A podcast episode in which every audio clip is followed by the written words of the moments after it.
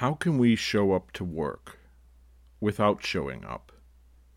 In response to the coronavirus pandemic, the social world has been reinvented with a collection of stark new rules that defy normal conventions of human behavior. The defining rule of the world under COVID 19 is social distancing. In order to thwart the spread of the virus, we are told to stay at home. Businesses have had to close. Above all else, we're not supposed to meet other people face to face anymore. Businesses have compensated by using online means of communication such as Zoom to hold meetings. What kind of meeting can take place, however, when people don't actually meet?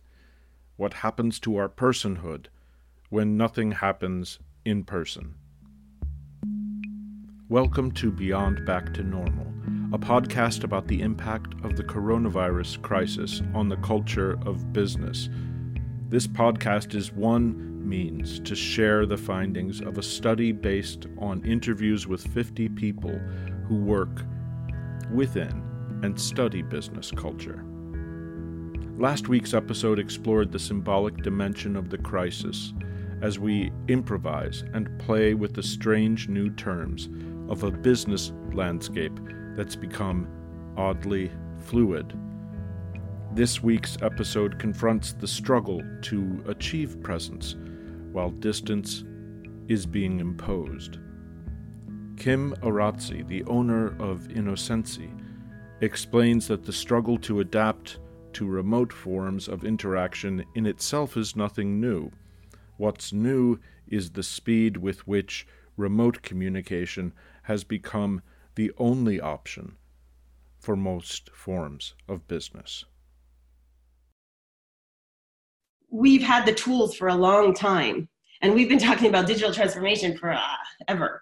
And everyone's about innovation and digital transformation and companies spend billions on hiring consultants to come in and do this and schools are working on it and whatever but really deep down people didn't want to change it's just i feel working in innovation i feel a lot of it is just lip service it's just to tick a box we're innovative we're doing something digital but they really are not changing the whole um, fundamental way they work. And now we're being forced to, right? We can't be in the same building, we can't be in offices, we have to send people home. We're all working independently. So we're forced to use tools like Zoom, like we're using, and all kinds of other online tools to keep our businesses going. Another problem we have that was building and building is our addiction to tech and our, our time on screens, spent on screens. So now you can say, okay, now we're at home, we're quarantined, we're spending even more time on screens. And yes, that's probably true.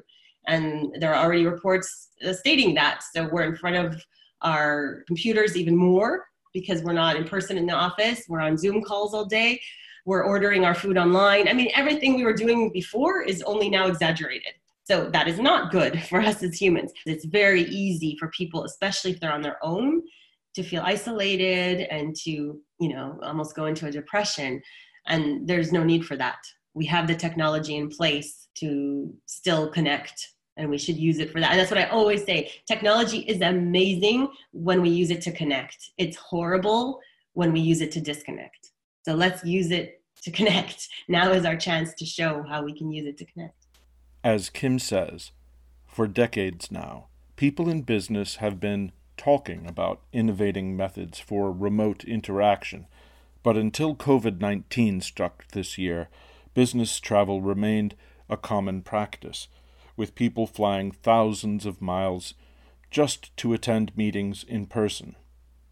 Working from home remained the exception rather than the rule, with the restrictions imposed to contain the coronavirus pandemic, however, offices and physical storefronts have closed up. The status quo of face to face business has melted away. For businesses that were already working remotely, the shift has been simple. Virginie Glanzer of Acorn Oak, for example, merely pulled back from an occasional visit to a co working space and began full time work from home. So interestingly, most of us are remote, and we also we all worked from home already. You know, some of us had um, co-working spaces to go once or twice in the week, but it was it's already a remote organization. So it doesn't change fundamentally. We're used to it. Zoom has been something part of our rituals on a regular basis, or if it's text, or if it's uh, calls. So I don't feel at all lonely. My husband has been working from home since for the last seven years. For white collar workers in the information economy, remote work seems natural, as their businesses can be conducted anywhere that there's an internet connectivity. Other sorts of businesses have shifted to remote work too, however, in surprising ways. Elise Green, for example, deals in business real estate down in Florida. One might think that her work depends on in person property visits, but much of her work has always been remote, with international business sales, for example. The only thing that we can do as business owners is keep moving forward. And that's what we're doing. We're just going to continue on as if, you know, it's business as usual for us. But of course, we are making some things. For example, we're all working from home, we're all doing everything remotely, but our team was pretty spread out to begin with. So we're very used to doing a Zoom meeting every morning. Our team, you know, is spread out throughout the entire state of Florida. So doing virtual meetings is something that we've already been doing. We do a lot of business with um, out of state buyers buying businesses in Florida. And actually, we do a lot of international business because people can move to the United States. If they buy a business, they can get an E2 visa. So we do a lot of international sales too. And that's all done remotely. So we're used to working, you know, with conference calls and Zoom meetings doing our daily our daily business so it hasn't affected the way we operate too much dave mason principal at the strategic design firm Multiple, has been working remotely since back in the days when video conferences seemed like science fiction. We're digital, you know. We have an office, obviously, we have physical location, but we don't need it, you know. And our, you know, the work we do is done on this thing, so it can be done anywhere. And you know, I've I moved from Vancouver to Chicago in 1995 before the invention of uh, you know video conferencing or I guess it had been invented. Star Trek had it, right? But uh, and I worked remotely with my business partner up there for 20 years, right? Like more by phone and fax, and I'm so used to this. It's like not even. It doesn't affect working. Many people in business are like Elise, Virginie, and Dave. They take to remote work like ducks to water. Is this the future of business, then? Will every business take the opportunity of COVID 19 to move its work online? Not every business can be moved online. Despite decades of enthusiastic promotion of remote, virtual experiences, businesses that require direct physical contact remain economically and culturally essential. The anthropologist Christine Avenarius has become familiar with one such sector of physical business through her work for the Association of Skilled Crafts in Germany. Here in Germany, a lot of people think like, "Oh, we won't do, uh, we won't have any travel anymore for conferences." You know we will just completely go online after this is all done. And i doubt it. I doubt i mean a lot of people will still crave yeah crave the human contact. And if anything you know there might be in some circles people might forego the whole skyping altogether because they just don't want that anymore. The one-on-one you know you still you are very much focused on each other. And i think that's the part we might not really trust when we when we are in front of a computer because we don't get the whole experience. We only get a part of it. And i mean if you think about um, sexuality and the screen you know i mean everybody who had phone sex or even screen sex and then the real thing i mean i think that just brings it home completely in terms of for me i mean at least. Mm-hmm. i think it can't be recreated now I work here for the Association of Skilled crafts and the main anthropology I do is that I convinced my co-workers that we need to get the opinion of the businesses of the skilled crafts businesses and that we need to interact with them. So now that we're doing these online workshops instead of in-person workshops fewer of the businesses participate because that's just not their cup of tea this that far you know? They were willing to come to um, the local chamber of commerce to meet with us to a certain degree because we also offered some food and some party time and stuff like that. But you know we haven't switched yet to the point that really a lot of businesses small scale businesses are taking part in these online workshops. Maybe they will at some point but but right now it doesn't look like it the hairdressers can't work and all the um, you know uh, beauty workers they can't work. But um, people in the food business as long as they're producing smaller items of food like bakeries or so they can they can work. So there's a bit, bit divide who can work and who can't work but everybody who's dependent on customers coming in and fitting things for customers they can't work you know so it will basically split split a bit like that because of the economy going down. A lot of these small skilled crafts businesses will not get any any requests. You know that will be actually the bigger problem. The kinds of skilled crafts christine describes may not sound very 21st century to people who are used to working with digital startups but how many people need haircuts or hunger for food. Far more than will ever use the latest product with a silicon chip slapped into it. It's trendy to think of business as innovative and driven by new technology, but the market for human needs is much larger. Visits to the local Chamber of Commerce may seem old fashioned and boring in an age of, Zoom, but it's worth remembering the intimate quality that face to face business transactions can generate. It's no accident that Christine compares online business to online sex the word commerce doesn't just refer to business, it's also a term for sex. In business, as with sex, looking is nice.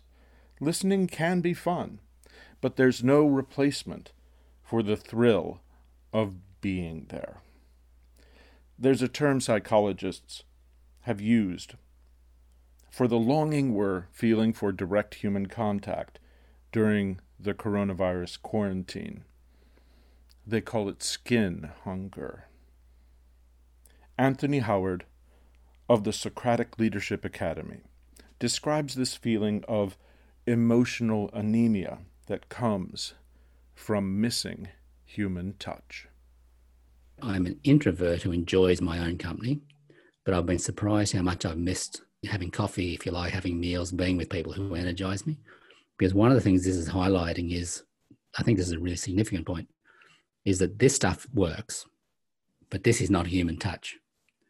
And human touch is missing for everybody in, in this.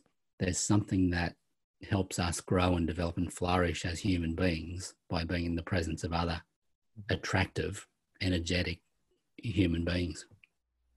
Online communications works, Anthony says, in the sense that communication is used for functional sharing of information. The trouble is that there's more than just a literal business function at work when people in business meet. When we come together, we form bonds that nourish us in our work. One of the businesses that embodies the power of the kind of in person commerce Anthony is talking about is the bar. Markus Rothmueller, who currently works as a techno anthropologist, describes the struggles that an Austrian bar he once worked at is going through as it seeks to adapt to the social distancing requirements of the coronavirus pandemic. Earlier in my younger version, I, I worked at a cocktail bar in Vienna. And that cocktail bar has is basically based in the basement of a building. So there's no no chance to to actually have business in the summer, especially now when they um, forbid smoking inside. Right, it's it's hitting that cocktail bar very hard. Um, so they were standing in front of an existence crisis, obviously, and they managed to switch their very traditional cocktail American cocktail bar brand entirely online, use Instagram now to promote themselves and promote that they have a pickup service to actually deliver fresh made cocktails or recipe packages to homes. And they somehow managed to survive. In the end, so much in our life is about the right atmosphere. And I guess atmosphere is something you can hardly convey virtually. I guess that's one of the biggest problems, probably then. But especially if you think about that cocktail bar, right? everything in that bar is about atmosphere and being in the room with our friends, laid back in a way, maybe having every now and then in the back in the days a stream of cigar smoke and stuff like that. All of this comes together, right? Those sensual experiences make this atmosphere work in a way that it's a it's a unique experience for you. The bar that Marcus used to work in has pivoted during this crisis, allowing for online orders and curbside pickup of carry-out cocktails. So, the bar has moved into a virtual space. But what has been left behind? The primary business of a bar is not to provide alcohol. It's to provide a third place to be in, neither work nor home, with other people. Under COVID 19, third places have been shut down, and work and home have been merged. There's just one place left to us now the home office, day after day. Picking up a whiskey sour to go doesn't solve that problem. It's remarkable that, with an entire generation of online business behind us, there's still so much that online platforms are incapable of. If digital services were able to deliver all the benefits that they've promised, the global social distancing brought on by the COVID 19 pandemic would not have caused an economic crisis. Instead, the coronavirus crisis has shown just how much business remains necessarily in the physical world, conducted in person. The social distancing rules of this crisis amplify the pressure for people in business to get online and stay online, marginalizing the role of in person work. Mulsari Jain expresses her frustration at this new push for remote work. The first week, I was literally like, oh, thank God. Social obligations are gone. This feeling that I should go outside is gone so it's not for me about going outside. It's about the fact that now that everyone's working from home, I almost feel like my space is crowded, which is a very weird feeling because suddenly, like, everything has to happen in a new dimension. The whole reason, Jonathan, that I stopped doing design work was to stop being behind my computer all the time. I can't do if I now have to like come back to being in front of my computer instead of engaging with people in real time, like in you know, it's it's kind of um, excruciating maybe. So there's almost a part of me that's like, you know what, I should just do a full-on vipassana, just cut everything off, and just sort of very much limit the uh, digital contacts so that I can be more in touch with my personal reality. I think it is actually the fact that the whole day you're only here. You're only in this part of your body. And I think it's just that. Because like when I speak in front of an audience, I mean, sure I make myself, you know, nervous and anxious beforehand in prepar- preparing and whatever. But when I actually stand in front of an audience, I'm no longer, it's no longer about me. It's like I'm channeling my presence and their presence and it's their energy and I'm sort of just channeling what they need and responding to that in a live thing, yeah, I suddenly feel like I'm in a vacuum. There's no shared space except this abstract conceptual one. I, I'm conflicted. I want people to be in their comfort mode, but on the other hand, I'm like, you know, when someone's literally like, they haven't had a shower today, whatever, it's like, it's kind of like, I feel like we're giving up on ourselves somehow. For the last generation, people in business have played with the idea of working online. Some have found that it works for them and have embraced a life of remote work.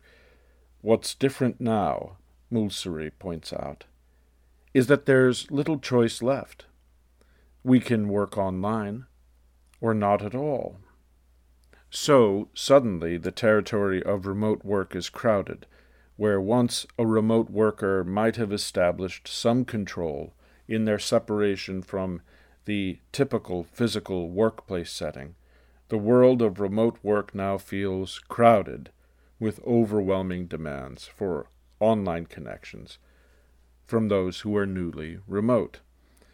Business people are indeed spending a great deal of time online during the coronavirus crisis, but how well does the format connect us? The fundamental quality that's always missing in online interactions is presence the experience of being in a physical location. Peter Korper describes the loneliness that grows when presence is missing. Zoom is not always the thing that that I think is a great thing. You you miss completely the uh, the action. You don't have everybody in front of you have only singular people. Like now we're only two people right? Only the person who's speaking is visible in a small screen. And i think it's you're missing the vibes that you get out of the group. In um, communication you have I, I don't know the percentage but probably 25 30% is the language and the rest is everything else. Is like mm-hmm. body movement. Is like uh, you know oh he's, is he frowning or mm-hmm. whatever. So so it's it's just you're missing all that. I think the 80% uh, of the different stuff, that's what you're missing. It kind of is a feeling of loneliness almost because you you don't seem to be part of the group and part of the the whole thing you're isolated so although i mean obviously in in days like these and in days like corona uh, it, it, does make sense to to have that separation, isolation maybe, but that's what it is. It is an isolation. The social components of working together, uh, you miss them, and um, and therefore I think also the the results might not be that good. I just realized even more how it is important to how, how social we are as human beings and how important it is to exchange on social levels that the machine can't provide currently. The ways, what we just do is we just, I see your picture and I hear you and vice versa. But that's it. And that's how it's always has been as, since we have internet and since we have little cameras. There has to be something more. We have to somehow develop something where you get these social information, as I put it, into into the info stream between the parties that are involved. Peter tells of a kind of filtering of human presence that takes place in online platforms such as Zoom. The full sensation of encountering another person becomes reduced to digitally reproduced sound and a small window of vision, just a few inches across. Alastair Somerville, who specializes in understanding the process of wayfinding, warns of the psychological harm that can come from suppressing the urge people feel to move through space, to find where they are, and to find one another. So I'm well aware that this kind of sort of change is psychologically bad for people. I mean, sort of. I mean, for myself, I'm I'm aware of sort of the possibilities of the issues underlying being trapped at home sort of thing. And sort of you know the, the the concepts of sort of how much socialization is inherent in being human but also how much moving and the ability to move is also fundamental to being human. For those people who do do much more in a sense of traveling and moving about, the shift to being at home is going to be quite hard.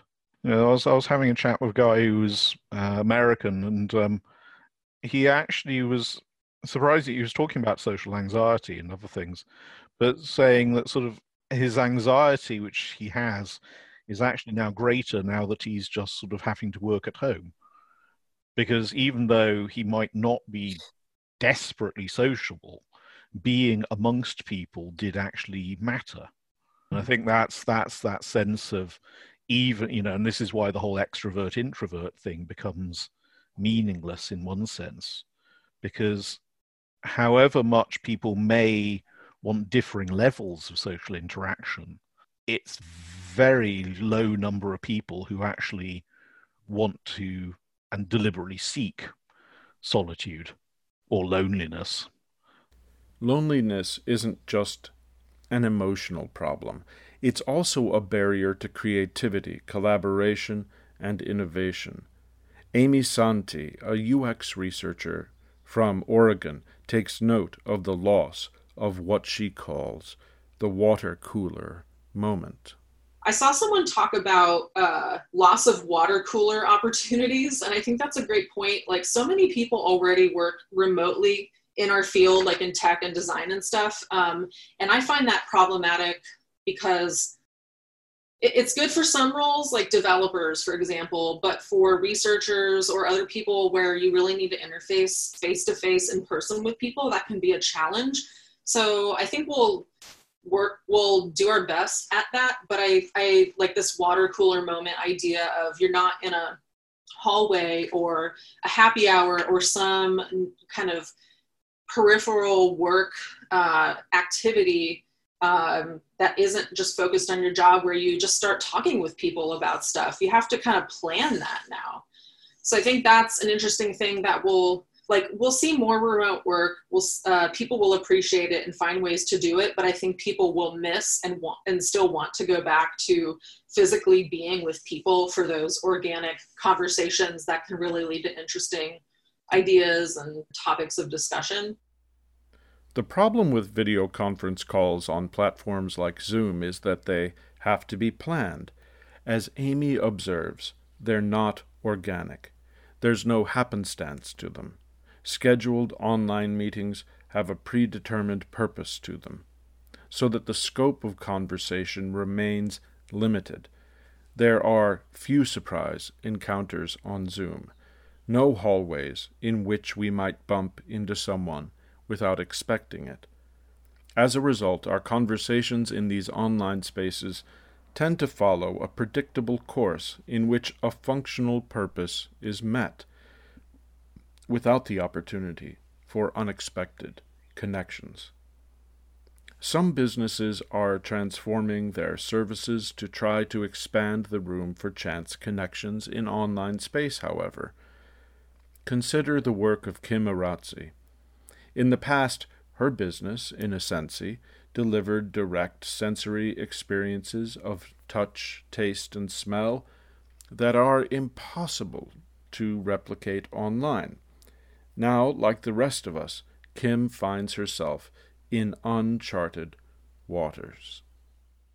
Well, the power was that people, um, although physically they might have been working next to each other and every day seeing each other and, and so forth. So physically they're there. They actually weren't connecting. And mm, the goal of the the experiences I create, which a lot of them are around a dining table, but not only, is to get them to really connect to each other, but also to themselves. I think we're just walking around like zombies we're sleepwalking, we're all numb. I was using the physical, the senses, the, the connection to the earth, feeling the grass and the earth, and not just eating a meal while you're talking about something else, but and not paying attention, but being mindful about what you're eating and what you're smelling and what you're touching. It just takes it to another level. And I see the the impact on them because um, they're not doing it. And I'm hoping they'll by coming to one of my experiences, it will wake them up to that and that they can take those practices also to their homes and to their businesses. Humans are beings that need connection with each other and with ourselves, first of all. And yeah, I guess my mission is to wake us up from this numbness and make us help us become more human, go back to being the humans that we are meant to be. And that's very challenging when you're not live in person. And hopefully, when we can physically be together again, we will really appreciate it and we will treat each other differently because we've been, uh, we haven't had it for so long. But I, I do think that f- being physically apart and being quarantined we have to be even more creative in how we reach out to each other. Faced with the challenge of social distancing, Kim has developed a new aspect of her business. For the zombies of Zoom, numbed by the dim experience of video meetings, she offers the virtual table, which brings people together around shared meals. People who attend the virtual table cook their meals separately but share the experience of eating them in an online video conference. With people from around the world, at the virtual table, Kim expands the sensory range of the online experience to reincorporate taste and smell. Other people in business are turning away from online experiences, using the opportunity of quarantines to take time to rediscover the local world immediately outside their homes. The consultant Alexi Sommer, for example, is taking her reprieve from business travel to reconsider the scale of her ambitions, recalibrating from the city where she usually works to the small village where she lives. You know, so maybe some of this is that we look back at locality maybe one of the positive outcomes is actually kind of rural areas start to be repopulated because people realize that actually in the city, if there is no money in the city, what the hell am I doing here? And maybe it's defining for businesses what enough is. You know, maybe that's something that businesses will start to kind of look at what really is enough. What do they need to kind of reinvest back into their businesses to enable them to kind of survive rather than constantly have to grow? So maybe it will it will start to kind of balance things out a little bit more. Uh, and less kind of global ambition, more kind of local, local kind of kind of context of kind of bubbles that kind of work within their context. You know, so if, if we based it on these kind of these kind of human instincts about how we we need change and we need um, daily ritual and routine, then you know if we were more honest with that as kind of a species, then maybe maybe that's where it could shift somehow. Alexi's response to the pandemic has been to withdraw. For others as well, there has been a reaction against the impulse for online connection and a retreat into the smaller world, at home. At the political level, this impulse of withdrawal has been expressed in the form of the closure of national borders. Antje Fall, an online marketing specialist working at Interstore in northern Italy, communicates some mixed feelings about the new emphasis on border security provoked by the pandemic. I was born in the eastern part of Germany, so the country where I was born doesn't exist anymore because of the fall of the wall. It vanished, which was a good thing. And as natural thing i have a problem with borders when um, i was flying from india to um, amsterdam when the vote for brexit came in 2016 and i had tears when i landed because i landed when the news was out and i went into the plane hoping that they won't do not vote for it um, and when Trump says he builds a border, also it gives me tears because I know how my mother stood at a wall protesting that it's going down. And but right now, when I saw how it started in Italy and how critical it became, I totally appreciated that our border was closed first and we went into lockdown for the sake of everyone else because it was not about Italians anymore. And there are the Germans. It's, it's another human being on the other side of that border that doesn't need to get this virus right now. And I think, in, in terms of managing the crisis, it's better to establish these borders. In the past, Antje celebrated the fall of borders, but now, with the threat of coronavirus, she welcomes the return of borders as a tool for managing the crisis. Ede Charnleka interprets the situation differently. She observes a disintegration of borders under COVID 19. This sickness is showing us that there are no borders, it's going everywhere. There is no religion, there is no race, there is no upper or higher level of you know executive. Even the country uh, you know the, the presidents might get it. I mean there is there is no stopping this which we are like that on this earth anyway. When you look from the sky when you go to you know the spaceship what you see is one world. So maybe hopefully this will show us that we are one world citizens of the world? And how can we distribute everything equally so that first we start thriving as humans then we can create more meaningful things? Where Antje sees borders closing ada perceives the disappearance of borders. Differences in perspective depend on where we're coming from and under the social distancing shutdowns of COVID 19, our visions of reality have split into different streams. Though we may disagree about the place of borders in this experience, what we still hold in common is the perception that borders are a defining metaphor of the coronavirus experience. Alastair Somerville explains that the search for borders is an instinctive reaction when human beings enter new and ambiguous territory. There's a whole system in your brain which is looking for edges and borders. So, borders and edges are actually very, very important to spatial mapping and spatial comprehension. And given most of your comprehension is spatially based, um, this matters. People are seeking borders because borders then allow them to understand either the territory which were there within or to be able to find a route which they can follow the edge of. Following the edges of things is the most basic form of human navigation. So, in general, human beings will either be navigating by nodes, place cell stuff, where you can see landmarks and you track landmarks and move across space, or you'll be working through um, grid cell systems which are created as you move. But borders and edges, if all else fails, border and edges are the basic way in which people can comprehend physical or information spaces.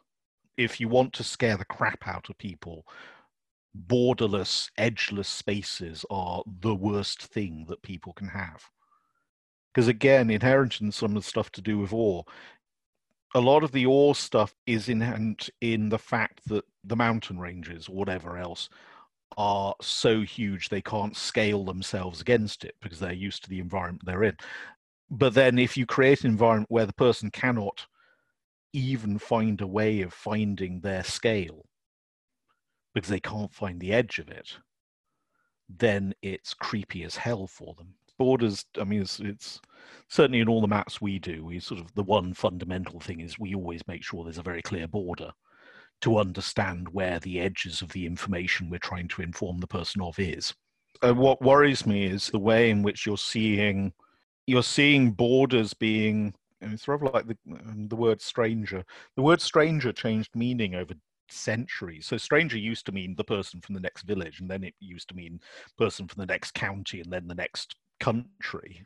Um, so we, we pushed out the concept of stranger, but borders similar. Is we, we pushed out the sense of where the border was because we became more aware of and more accommodating of who was within spaces and how we existed within spaces. And at the moment, rather like that thing of the way in which we're now suddenly finding ourselves just at home, borders are coming back in again much, much closer and closer and closer to ourselves. So, you know, you're seeing that in America where sort of, you know, things are dropping from federal level to state level to city level. And that's sort of where is the border of the people that we're taking responsibility for and who is helping each other. And that sense of that once you've got a border, then the people the other side of the border are strangers are not us. And, you know, you get back to that worrying territory of, you know, in and out groups.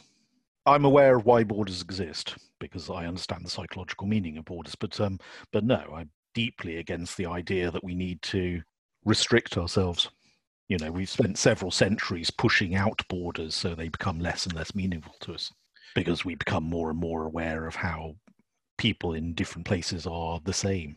You know, I understand borders do exist because they do have cultural value in terms of the way in which people think about themselves and think about their identity. But the fact that you can have completely permeable borders in a physical sense that people can just move between spaces but then when you step outside and talk to people their their sense of culture and their sense of place is radically different because they are the border still exists but it, it's not an authoritarian or militaristic thing i fear quite heavily that because of who we happen to have in power and the way in which the metaphors of control of the disease in terms of isolation and you know borders and so forth operate that that creates a narrative which heads towards a rather unpleasant possibility. And you know i think what concerns me is it's it's the exact moment where people who have hope for change should be really strongly pushing as i say i think anything which attempts to try and provide some sense of where we all are is helpful because yes within within this time scale people are still going to be quite disorientated. Borders define who we are and who we are not. They mark places and people as foreign and create conceptual spaces where we refuse to go. They reduce the infinity of space to something infinite something that we have some chance of understanding and controlling. Whenever we create borders, however, we also create places where the borders can be crossed. Since ancient times, these border crossings have been the places where commerce can take place. Business occurs at the thresholds between the familiar and the foreign, between who we are and what we might become. Every purchase is a crossing, an opportunity for a customs declaration. Borders don't need to be physical in order to play this role.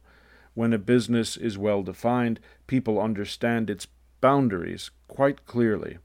They know what it means to belong and what the purpose of the brand is.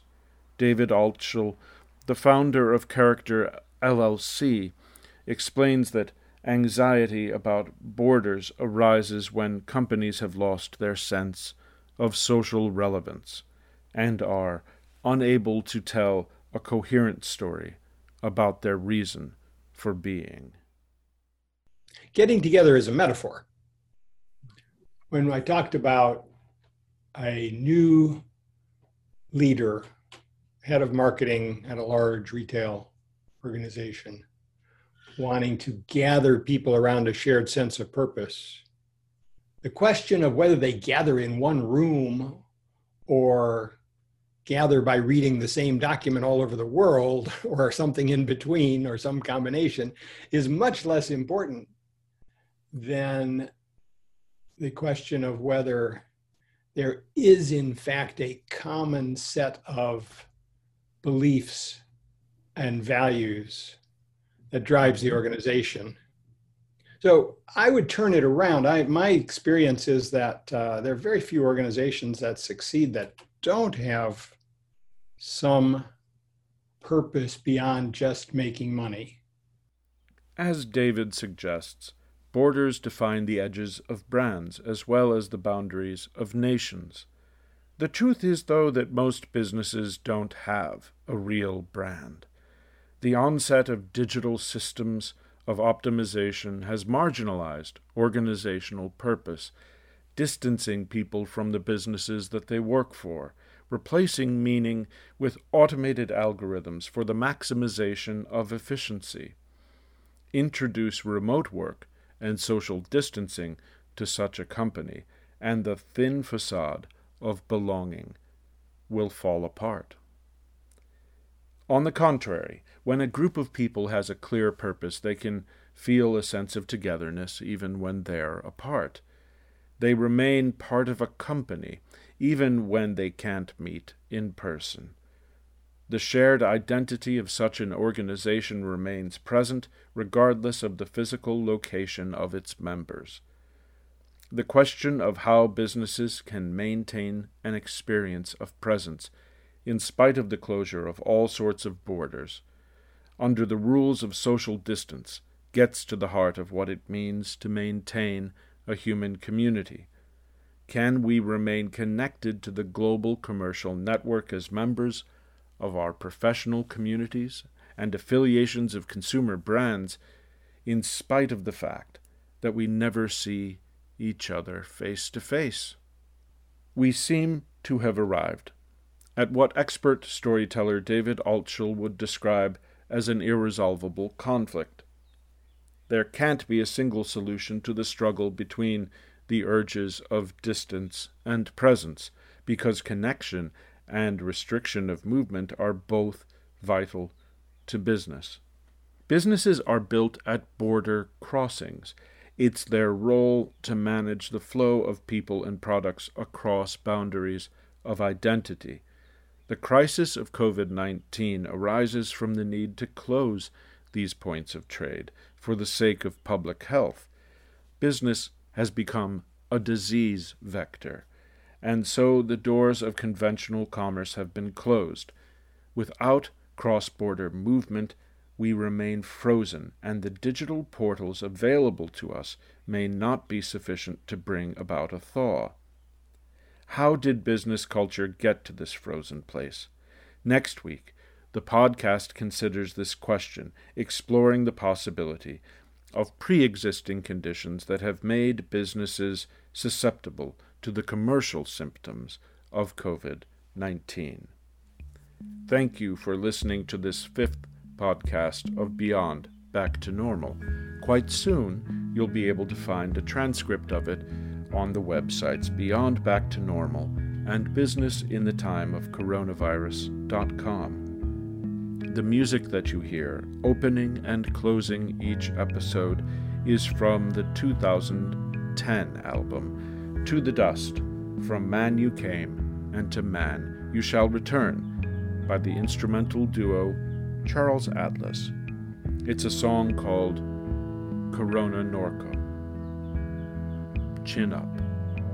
Stay well.